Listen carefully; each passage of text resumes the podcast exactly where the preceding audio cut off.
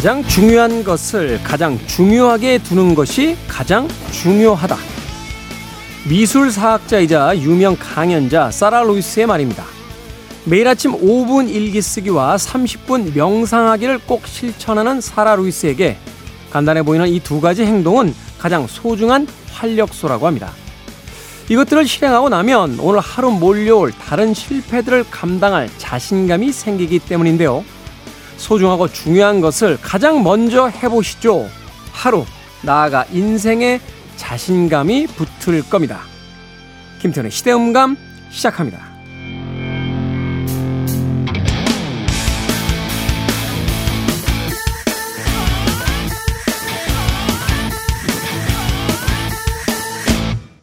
그래도 주말은 온다. 시대를 읽는 음악 감상의 시대음감 김태훈입니다.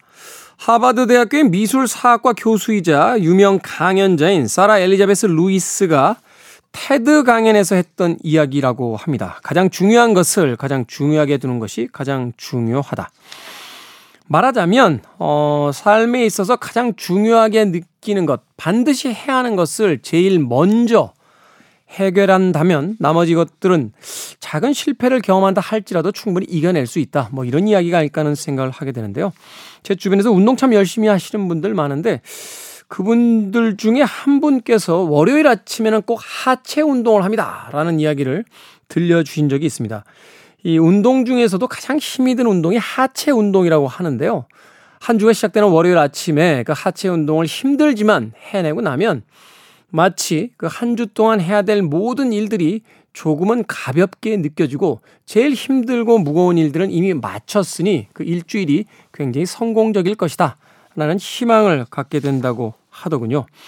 아마도 사라 로이스도 그와 같은 이야기를 하고 있는 것이 아닐까 하는 생각이 드는데 아침에 눈 떴을 때 한 주가 시작될 때 여러분들께서 그 주에 그날 하루에 가장 중요하게 여기는 것을 제일 먼저 해보는 건 어떨까 하는 생각이 듭니다. 그 일 하나를 완수하고 난다라면 하루가 또 일주일이 또한 인생이 조금은 가볍고 경쾌해지지 않을까 싶습니다. 자, 김태훈의 시대 음감, 시대 이슈들을 새로운 시선과 음악으로 풀어봅니다. 토요일과 일요일, 일라디오에서는 낮 2시 5분, 밤 10시 5분 하루에 두 번 방송이 되고요. 한민족 방송에서는 낮 1시 10분 방송이 됩니다. 팟캐스트로는 언제 어디서든 함께 하실 수 있습니다. 베리 화이트의 음악 준비했습니다. You're the first, the last, my everything.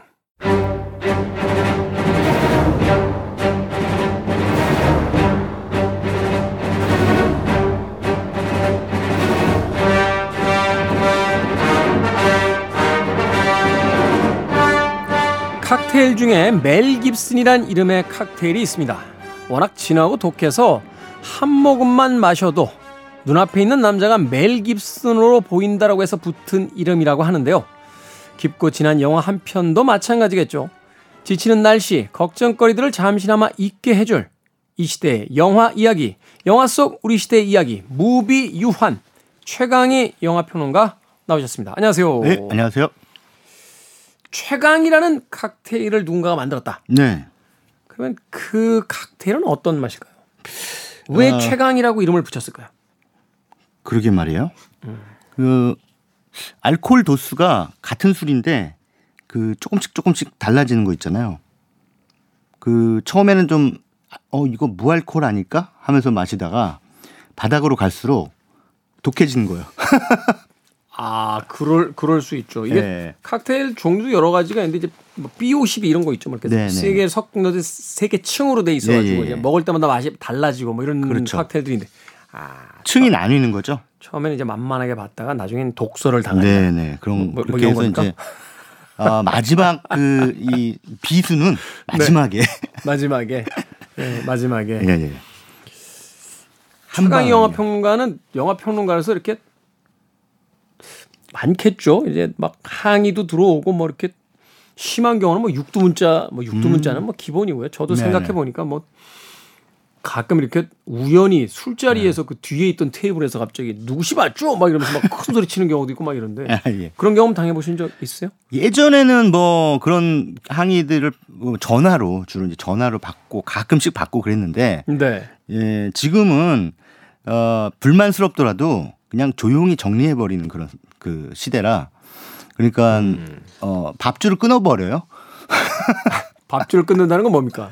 아니 이거 뭐 이를테면은 어떤 극장에서 무슨 영화에 뭐 독립 영화나 예술 영화에 그 GV라고 그러죠 보통 그 moderating 해달라고 영화사에서 네. 요청해 올 경우가 있습니다.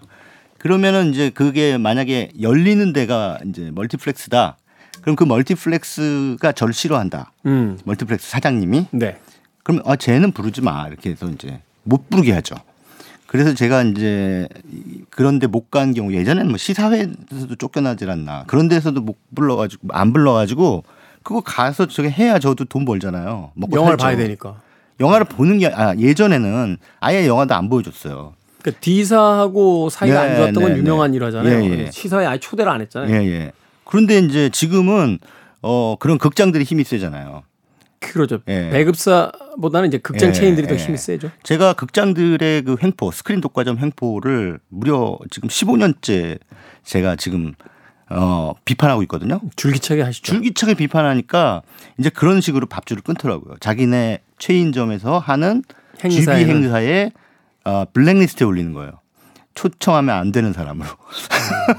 음, 최강희 평론가는 뭐 자기가 한 일이 있으니까 한 짓이 있으니까 뭐 그래도 쌉니다만 저는 최광희 평론가 친구라는 이유 때문에 가끔 봉변을 당할 때가 있어서 음. 아무튼 그 얘기는 네, 나중에 네. 사석에서 다시 하도록 하겠습니다. 자, 이 시대의 영화 이야기, 영화 속 우리 시대의 이야기, 무비 유한. 오늘은 또 어떤 명감독과 함께 또 그 감독의 작품들을 만나볼 거예요. 어떤 감독입니까? 네. 어, 클린트 이스트우드 감독입니다, 오늘은. 클린트 이스트우드. 예, 예. 야, 클린트 이스트우드. 아흔 살이 넘으셨는데 아직도 영화 활동을 음, 하세요. 2021년까지는 이제 영화 활동한 게 이렇게 기록이 돼 있는데 그 이후로는 한 2년 정도는 지금 공백이에요. 음, 감독은 예. 그몇 년 전에 이미 은퇴 선언을 하셨잖아요. 예, 이제 예, 그만하겠다라고. 예, 예. 클린트 이스트우드. 이 클린트 이스트우드라고 하면은 사실은 이제 마카로니 웨스턴, 뭐 음. 예전에 뭐 스파게티 웨스턴 뭐 이런 표현 썼습니다만 소위 이탈리안 서부극에서 네. 뭐 굉장히 그 개성적인 캐릭터를 선보인 뒤에 그 이후에 뭐 더티 해리 같은 그렇죠. 대표작들도 있고 네. 뭐 무수히 많은 작품들에서 소위 이제 마초 시대를 네. 대표하는 네. 그런 캐릭터로서 살아왔는데 네. 감독으로 변신한 뒤부터는 작품 세계가 완전히 변했어요. 그렇죠. 어. 아니 그러니까 배우로서의 그 행보만 보면 약간 좀 뭐랄까 그 그렇게 연기력이 뛰어나거나 그렇지도 않아요 사실은 연기력 무슨 method 연기를 한다든가 뭐 그런 것도 아니에요. 아니 그 모든 영화를 표정 딱 두 개로 네. 하시잖아요. 인상을 쓰거나 네. 무표정하고. 네, 무표정. 아니 그 서부 영화에서도 그냥 딱 시가 깨물고 있잖아요. 그러면은 뭐 미국의 평론가들이 당시 오죽하면은 클린트 이스트우드는 도대체 연기를 언제 하냐. 그래서 카메라 앞에 서 있다. 근데 그게 연기라고 우긴다 막 이러면서 그 혹평을 했을 정도인데 그 그러나 그러니까 배우 시절에 클린트 이스트우드를 봤으면은 약간 B급이 아닐까 저 사람 전체적인 교양 수준이라든가 등등 이런 것들이 이 그쪽에 가깝지 않을까 아, 이렇게 생각했는데 어 막상 감독이 되고 나서 내놓는 영화들은 내놓는 작품마다 걸작인 거예요. 참. 그 후반부에 이렇게 막 걸작을 쏟아내듯이 네, 내는 네. 감독이 있나 싶어요. 사실 대부분의 감독들이 초기에 그 걸작들이 몰려 있고 예. 후반부로 가면 힘이 떨어지는 경우들이 많은데. 예. 예. 그래서 이 클린트 이스트우드가 이 이제 두 가지 실마리를 이 사람의 그 어떤 영화 인생에다 우리가 뽑아낼 수 있을 것 같은데 하나는 예, 그 아까 말씀드린 그 서부 영화 그것도 이탈리아 서부 영화에 예, 많이 출연했던 거 세르지오 레오네라고 하는 그 당시 이탈리아 서부극을 만들었던 세르지오 레오네라는 감독과의 연, 인연 이 사람과의 인연이 굉장히 중요하다 저는 그렇게 음, 생각해요. 음, 음. 거기서 어 클린트 이스트우드는 스타일뿐만 아니라 주제 의식을 어떻게 영화에 녹여내느냐에 대해서 아주 많이 배웠던 것 같아요. 네. 예. 그리고 이후에 클린트 이스트우드 감독 아, 감독이 미국에서는 정치적 성향이 이제 공화당 보수 쪽에 가깝습니다. 보수에 가깝죠. 예, 공화당원이기도 하고. 그런데 우리가 그렇게 알고 있으면 이제 흔히 떠올리는 보수의 이미지가 있잖아요. 근데 이제 이 클린트 이스트우드는 우리가 생각하기에 보수가 아니에요. 대단히 급진적인 사람이에요. 나는 이 영화의 주제 의식이나 뭐든지 다 보면 대단히 progressive한 그 성향이 있어요. 사실 이제 사회적 약자로 분류되는 네. 여성이라든지 또는 이민자들이라든지 네네네. 또 이런 그 문제 의식들을 굉장히 그 첨예하게 영화 속에 네네네. 담아내죠. 그런 것들을 영화 속에다가 직접 담아내면서 어 나는 보수다, 나는 공화당 지지자다 이렇게 노골적으로 얘기를 하는 게 보니까 그러니까 보수도요 이게 네. 나라마다 의미가 좀 다 다른 네. 것 같아요. 네. 그러니까는 이제 아마도 클린트 이스트우드는 그것이 미국 보수의 가치다라고 생각했던 것 같아요. 음. 그래서 어 아까 말씀하신 그런 그 소수자, 뭐 이민자, 뭐 이런 부분에다가 초점을 맞추는 것 같은데 에, 아무튼 그 이 사람의 걸작 향연은 물론 이전에 에, 메디슨 카운티의 다리라는 작품도 있었습니다만 저는 이 작가로서의 클린트 이스트우드의 에, 행보는 이 작품에서부터 스타트를 끊었다. 그게 바로 용서받지 못한 자라는 작품입니다. 용서받지 못한 예. 자. 사실은 이 작품은 굉장히 충격적이었던 게 뭐냐면 서부 영화의 아이콘 같은 캐릭터가 그 네. 서부 영화의 세계관을 완전히 전복시키는 영화를 그렇죠. 들고서 나왔다는 게 그렇죠. 당대에도 굉장히 예. 충격적이었죠. 이게 뭐랄까 그 뭔가 시작한 사람이 매듭을 져야 된다 이렇게 얘기 그런 얘기도 있잖아요. 사실은 서부극 이 클린트 이스트우드가 출연했던 세르지오 레오네 감독의 이 서부극의 이전에 훨씬 앞서서 미국은 이미 서부극이 하나의 장르로 굳어질 만큼 대단히 인기를 끌고 있었죠. 그 존 포드의 네. 뭐 영화들도 있었고 네, 또 저 뭐, 뭐, 예, 서부 영화는 예, 예. 사실 이제 미국의 어떤 그 국가주의를 가장 대표하는 네네. 네. 영화였으니까요. 그런데 이제 세르지오 레오네가 보기에는 미국에서 만들어진 미국 서부국이 좀 한마디로 말하면 예, 대단히 이상한 거예요. 그러니까는 무슨 저기 어, 서부에 황금 찾아서 간 애들이 자기들이 되게 정의로웠다고 얘기를 하네. 1대1 결투하고 막 되게 네. 신사적이고 막 이런, 네. 이런 것들. 악당들로부터 그 마을을 지키는 뭐 그런 거 있지 않습니까? 그리고 또 마을을 또 지키고 오케이 목장의 결투 이런 거. 네, 예. 네. 그또 아, 그 그 사람을 너무 존경하는 마을 사람들을 뒤로 하고 또 혼자 말을 타고 저 들판으로 사라져요. 쉐인, 뭐, 예, 예. 그 황야의 칠인 이런 거. 그 뭐, 아침에 떠나지 왜 꼭 해질녘에 떠납니까? 석양을 받아 석양을 받아 석양을 받으면서 다 혼자 톡톡톡 가면 음. 어린애가 쉐막 이러면서 그렇게까지 세게는 안 불렀어. 아니 근데 그게 참 멋있다고 느꼈는데 세리저 레오네는 그걸 멋있다고 생각 안 했나 봐요. 저거 저런 가식이 있나 이렇게 생각했던 거죠. 그래서 음. 야좀 솔직하게 서부 영화를 만들자 해서 모든 사람들이 다 모든 등장 인물들이 다 선과 악으로 나뉘는 게 아니라 다 악당인. 너희들은 서부의 적사이 너희들은 모두 악당이었어. 다 이상해. 예, 예, 예. 하여튼 착한 사람이라고 불리우는 사람도 이상해. 예, 예, 예. 예. 다 협잡꾼이고 어, 황금을 찾아서 가서 눈에 돈에 돈에 눈이 먼 사람들. 그리고 그것 때문에 뭐 주변 사람들에 대한 어떤 그 사기나 없고. 예 어. 뒤통수 치거나 뭐 아니면 심지어는 뭐 살인을 하거나 이런 것들에 일삼는 그런 것들을 일삼는 그런 서무국들을 뒤집어 버린 거죠. 그러니까 그걸 그 그대로 그러니까 그것들을 서부국이 사실은 기만한 거죠. 일종의 이제 무법자들을 보여주는 거죠. 예, 예. 어. 진짜 무법자를 보여주는 거예요.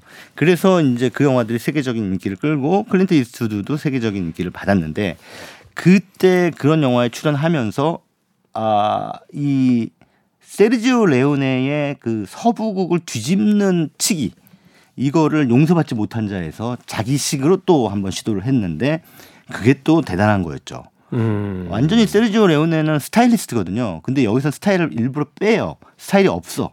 서부국인데 되게 그 건맨들이 추레해요. 늙고 추레해.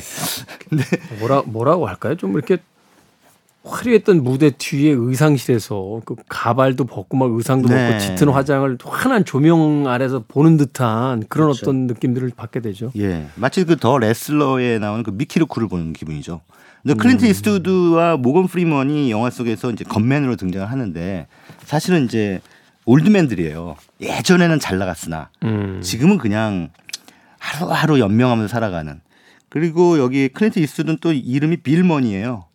빌 머니. 성이 네. 머니예요, 돈. 빌 머니. 음. 근데 이제 어 예전에는 아주 악명이 높았습니다만 지금은 그냥 혼자 가족들도 없고 아 자식들은 있어요. 근데 아내는 무슨 모종의 이유로 어 뭐 없는 그런 상황에서 그냥 어 돼지 키우면서 사는 거예요. 돼지 키우면서 살다가 어느 날 이제 나타나죠. 어떤 젊은 친구가 스코필드라고 하는 젊은 총잡이가 나타나서 총 이번에 큰 건수 있습니다. 큰 건수 큰 거 하나 있습니다.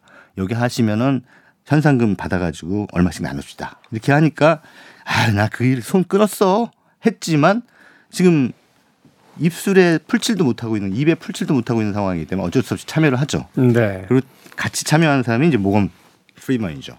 이 두 사람 또 굉장히 절친한 상황입니다.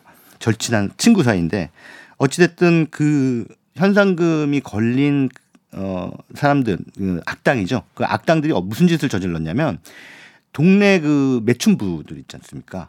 그들의 그들 중 한 명에게 얼굴을 얼굴을 굉장히 흉하게 만드는 음, 상처를 입혔죠. 상처를 입혔죠. 그래서 그들이 의뢰를 한 거예요. 음, 잡아다가 그냥 죽여주세요. 사적 복수를 해달라고 예, 돈을 예, 모아서. 예. 근데 뭐 그 사람들이 사회적 약자잖아요. 그렇죠. 그래서 그렇기 때문에 자기들은 어떤 종류의 폭력을 어, 하고 싶어도 할 수 없는 그런 상황이니까 당신들은 어, 악명 높은 총잡이니까 한번 해주십시오. 근데 그래서 이제 그들을 찾아 나서는데 방해꾼이 나타나죠. 꼭 그 방해꾼이 그 마을에 또 보안관입니다. 보안관. 진 해크만이라고 하는 배우가 아, 맡았죠. 명배우죠. 네. 그래서 이 보안관이 또 사사건건 또 저기를 해요. 이 두 사람을 방해합니다.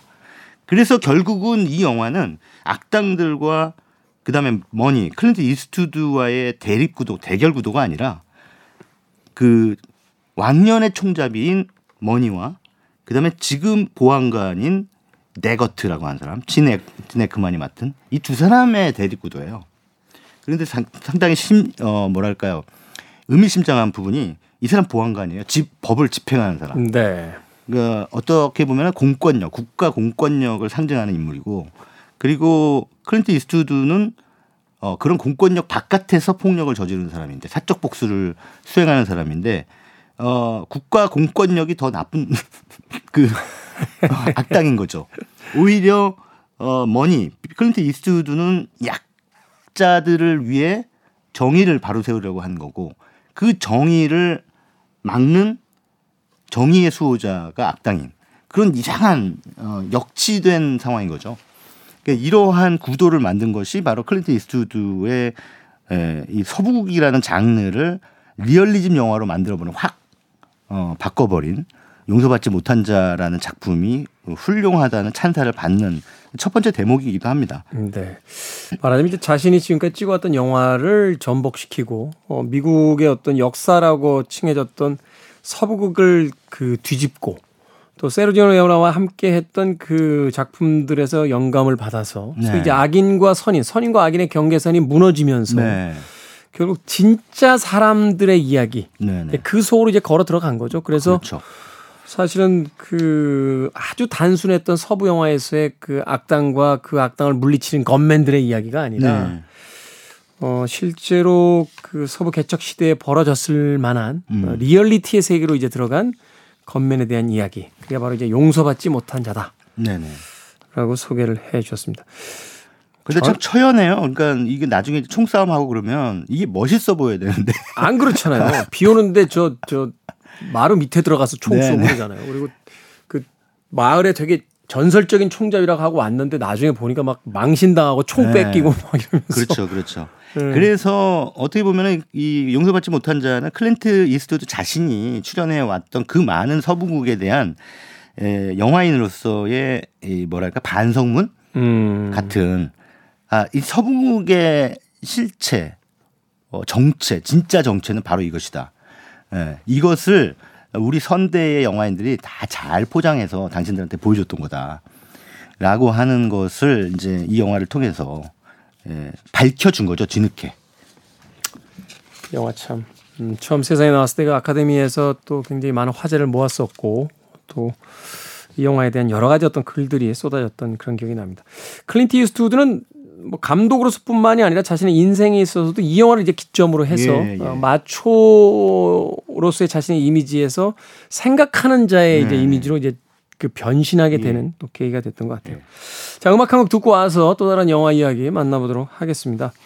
아, 용서받지 못한 자에 나왔던 음악은 아니고요. 그 유명한 The Good, The Bad, The Ugly에 나왔던 그 영화의 마지막 장면에 투코였나요? 그 캐릭터가 막 금을 찾아서 묘지를 막 뛰어다니는 장면이 있는데 음. 그 장면에 나왔던 엔니오 모리꼬네의 Ecstasy of Gold 듣겠습니다. 세르지오 레오네 감독의 영화였죠. 어, 우리나라에선 석양의 무법자라는 제목으로 개봉을 했었습니다. The Good, The Bad, The Ugly의 이 영화의 마지막 장면에 등장했던 Ecstasy of Gold 엔니오 모리꼬네의 음악으로 듣고 왔습니다. 자, 무비 유한 영화평론가 최광희 평론가와 함께 오늘은 거장 클린트 이스트우드의 작품 세계 만나보고 있습니다. 어, 첫 번째 영화로 용서받지 못한 자 소개해 주셨고요. 어, 이번에는 어떤 작품 소개해 주시겠습니까? 네, 그 휴먼 드라마를 또 이 클린트 이스트우드 감독이 굉장히 잘 만들죠. 네. 음, 그 중에서도 또 걸작 가운데 걸작이다라고 칭송을 받고 있는 Million Dollar Baby라는 작품입니다. Million Dollar Baby. 예, 그 Million Dollar Baby가 2004년 무렵에 그 우리나라에서 개봉했는데 2004 우리나라에서는 2005년으로 아 2005년 2005년에 개봉했습니다. 그때 영화를 본 그 제 지인들이 아 참 소주 당기는 영화다. 음. 영화 보고 나면 이렇게 나오면서 아, 쓴 소주 한 잔 들이키고 싶다. 뭐 이런 느낌이 난대요. 그 굉장히 이렇게 그러니까 영화적 체험으로서는 굉장한 체험인데 네, 이게 네. 일상의 체험으로서는 아 이게 뭐 답답하고 네, 네. 어 그냥 뭔가 좀 울고 싶은데 누가 이렇게 약간 뺨한대 네, 쳐줬으면 좋겠고 약간 네, 이런 네. 이런 기분으로 나오게 그렇죠. 되니까 어. 그런 거 있어요. 그러니까 이 사실은 Million Dollar Baby는 비극입니다. 비극. 그러니까 sad ending이죠. 근데 이 그런 류의 영화일지라도 사람들한테 모종의 그 이 뭔가 카타르시스 같은 걸 안겨주잖아요. 네. 자기가 굉장히 슬퍼서 울더라도 그런 여지를 준단 말이에요. 그래서 어 그것을 그런 체험을 하게 되면 감성적 체험을 하게 되면은 약간 순화되는 느낌이 들어요. 왜 우리 울고 나면 실컷 울고 나면 속이 시원해진다 그러지 않습니까? 그렇죠. 그런 것처럼 일반적인 비극들은 그러한 어, 감성적인 그 이 보상을 줍니다. 그런데 이 밀리언 델러 베이비는 보상이 없어요. 그냥 아까도 얘기했다시피 아니 그 친구가 오죽했으면 아 소주 한잔 하고 싶다라고 얘기를 했겠어요. 아니 세상 참 그러네 뭐 이러면서 사는 게 뭔지 어, 뭐, 그래, 뭐 맞아, 이런, 맞아. 이런 얘기 나오죠. 한숨 보면. 푹 나오면서 아 사는 게 뭐냐 도대체 뭐 이러면서 나오게끔 한단 말이죠. 음. 그러한 감수성을 안겨주는 휴먼 드라마 특히나 이 sad ending의 비극은 그렇게 쉬- 흔한 게 아닙니다. 음. 그래서 이 클린트 이스트우드 감독의 이 Million Dollar Baby는 어, 일반적인 그 이 멜로 우리가 흔히 멜로라고 하면 이 사랑 영화로 착각들 하시는데 그 멜랑콜리의 줄임말이 멜로입니다. 네. 우울감을 주는 그런 아, 영화라고 할 수 있겠는데 그런 일반적인 이 멜로 영화하고는 다른 결을 가지고 있기 때문에 음. 아 이- 이게 사실은 스포츠 영화이기도 하잖아요. 그렇죠. 아니 스포츠 영화의 공식은 이게 복싱 결국은 복싱 영화니까. 예 결국은 예 좌절과 고통을 극복하고 빰. 뭔가를 성취해야 되잖아요. 빰빠바빰빠바빰빠바밤 예, 이제 잘 나가야 된단 말이에요. 계단 위에서 두 손 들고 챔피언 벨트 차야 네. 되잖아요. 제아무리 비극이라 할지언정 잘 나가는 시절이 있었, 있어야 된단 말이에요. 그렇죠. 근데 이 영화는 잘 나가지도 못해. 아. 그러다가 비극으로 간, 간단 말이에요. 근데 그 비극에서 또 클린트 이스트우드가 이 영화에서 또 주연이죠. 그 힐러리 스왱크라는 배우가 맡은 매기를 매기를 훈련하는 트레이너로 등장하죠. 음. 예, 프랭키라고 하는 늙은 또 트레이너입니다. 근데 이 사람이 결국은 그 힐러리 스왱크를 키운 코치예요. 근데 이제 그러는 사이에 어, 두 사람 간의 그 의, 그러니까 유사 부녀 관계 사실은 뭐 피가 섞이지는 않았지만 어, 전부 둘 다 내 딸 같은 느낌 그리고 힐러리 스왱크는 아버지 같은 느낌으로 이제 서로 그러한 인연을 이어갑니다. 근데 또 되게 역설적인 게 에, 이 프랭키는 자기 딸하고 사이가 안 좋아요. 사이가 안 좋아요. 그러니까 이제 네. 그 유사 딸로서의 어떤 애정을 더 갖게 되는 거잖아요. 그렇죠, 그렇죠. 딸이 그냥 사실은 아버지 취급도 안 해요. 음. 그러니까 사실 어떻게 보면 철저하게 버려진 부모, 아버지인 거죠. 그리고 또이 사람도 어 힐러리 스웬크도 또 가정에 문제가 있는 결손 가정. 그래서 둘 다 사실은 결손이 있는 건데 그런 가족이라고 하는 측면에서 결핍을 이 코치와 선수라는 관계 안에서 어 은근히 그 결핍을 충족시켜 나갔던 거죠. 그렇기 때문에 그렇기 때문에 마지막에 제가 여기서 어, 예의상 에, 청취자분들에 대한 예의상 마지막 그 결론을 말씀드릴 수는 없어요. 그러나 그 마지막 부분에 있어서 프랭키 클린트 이스트우드가 아버지로서의 역할을 수행하는 거잖아요. 음. 네. 그 가장 슬픈 아버지의 역할을 네, 네, 네. 이제 그 역할을 사실은 그때 그때서야 관객들은 알아차리는 거예요. 아, 프랭키가 아버지가 됐구나.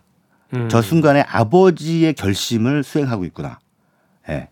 그런 예, 생각이 들게 되면서 하, 사는 게 뭔지가 나오는 겁니다.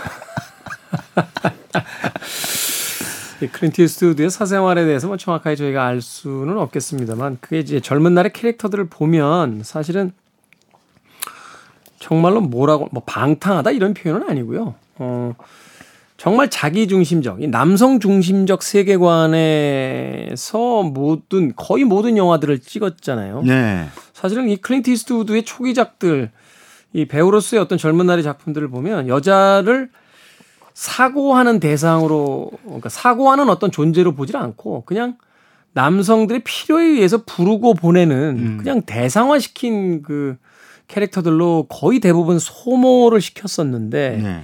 앞서서 왜 그 이 용서받지 못한 자에서도 서부 영화 시대의 자신의 캐릭터에 대한 전복이었다면 이 밀리언 달러 베이비는 그동안 자신이 영화 속에서 만났던 모든 여성 캐릭터들에 대한 어떤 사과 같은 의미가 좀 담겨 있는 게 아닌가 하는 생각이 들어서. 그러니까 이, 이 사람은 왜 말년에 갑자기 반성하고 사과하고. 아니 근데 이게요. 이게 너무 놀라운 게 뭐냐면 우리가 이제 나이가 들어갈수록 물론 다 그런 건 아닙니다만 점점 더 세상의 변화에 둔감해지고 자기 고집이 세지고 젊은 세대들을 무시하고 이런 일들이 벌어지는데 음. 클린트 이스트우드는 나이를 먹어가면서 세계가 더 확장되고 네네. 또 자신의 어떤 과거에 대해서 하나하나 그걸 구체적으로 끄집어내서 다 그에 거기에 반박하는 어떤 사죄문 같은 영화들을 만들어내는데 그게 또 걸작이고 네. 참 대단한 감독이자 영화인이라는 생각을 다시 한번 해보게 음, 되는군요. 그렇죠. 네. 어, 이건 뭐 일단 클린트 이스트우드를 스쳐 지나갔던 많은 그 여성들 가운데 아마 정서적으로 혹은 이 사람의 영화 인생에 굉장히 큰 세계관의 변화를 불러일으킬 만한 어떠한 여성이 있지 않았을까? 음, 음, 디바와도 같은.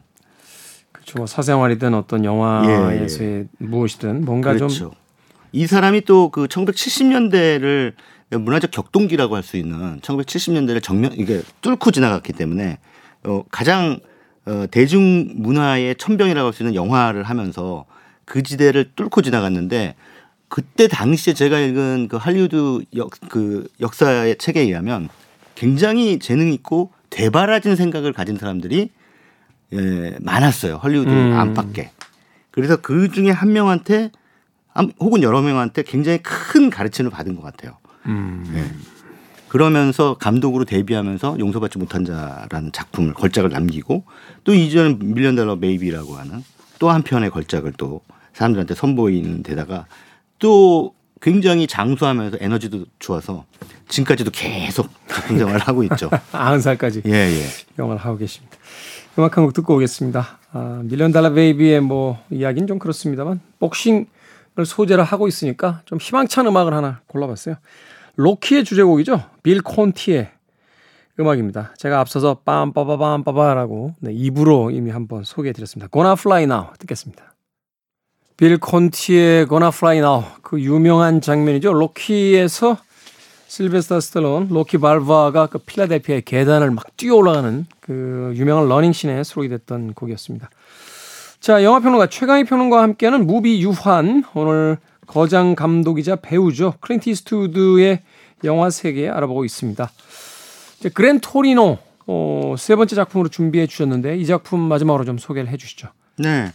어, 여기서 이제 뭐 클린트 이스트우드가 감독한 영화에는 클린트 이스트우드가 뭐 별일 없는 한 계속 주연으로 나오죠. 네. 뭐 체인질링 같은 작품에서는 아예 등장을 안 하는데 그 안젤리나 졸리였죠 예, 주인, 예, 예. 주인공이. 이 그랜 토리노에서는 본인이 주인공입니다. 그 어, 한국전 참전 용사 음. 예, 월트 코알스키라고 하는 인물인데 어 우리가 흔히 볼 수 있는 어 그런 완고하고 뭐 주변 사람들한테 까칠하고 특히나 가족들한테도 그러고 내가 말이야 왕년에 말이야 항상 그 라떼는 말이야 전문주의 음. 라떼는 말이야를 입에 달고 살고 하는 그런 완고한 보수주의 노인의 전형적인 모습입니다.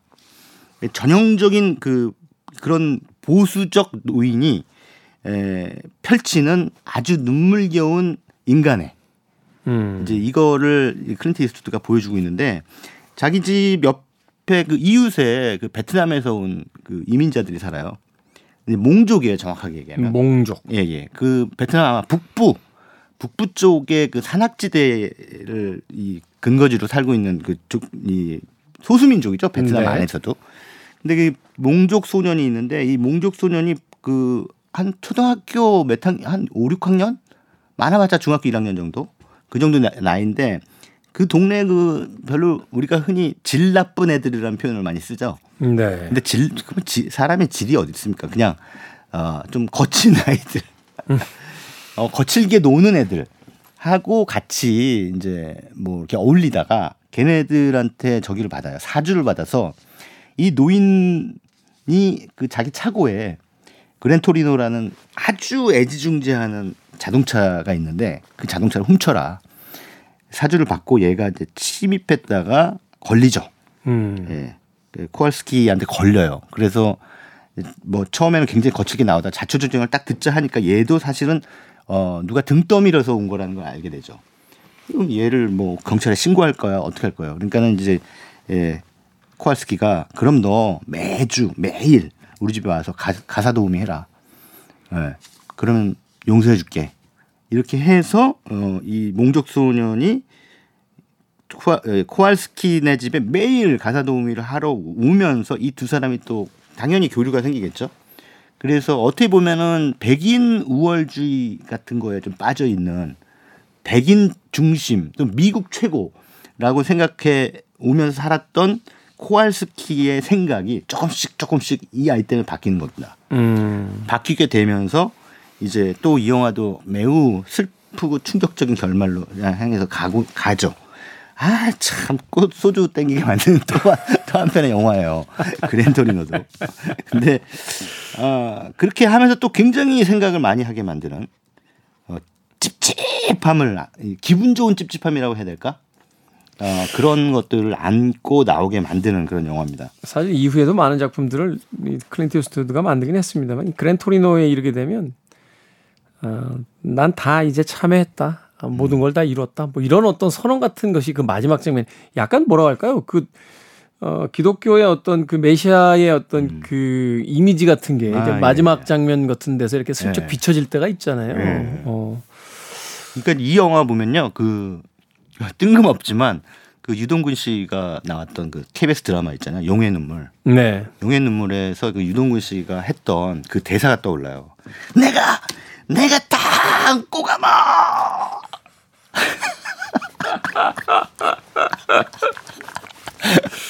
마치 그랜토리노의 코왈스키 클린트 이스트우드가 젊은 세대를 향해 그렇게 울부짖는 것 같다.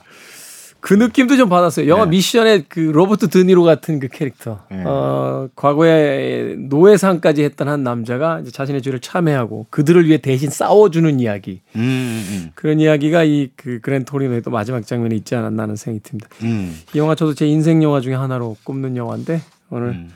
거장 음, 영화인이죠 배우이자 뭐 감독으로서 너무나 유명한 이제 살아있는 전설이 된 음. 클린트 이스트우드의 마지막 작품으로서 최광희 영화 평론가가 소개를 해 주셨습니다. 고맙습니다. 예, 감사합니다. 저도 음악 한 곡 소개해드리고 끝 인사 드리도록 하겠습니다. 어, 제프 버클리의 음악 중에서 할렐루야 준비했습니다. 지금까지 시대음감의 김태훈이었습니다. 고맙습니다.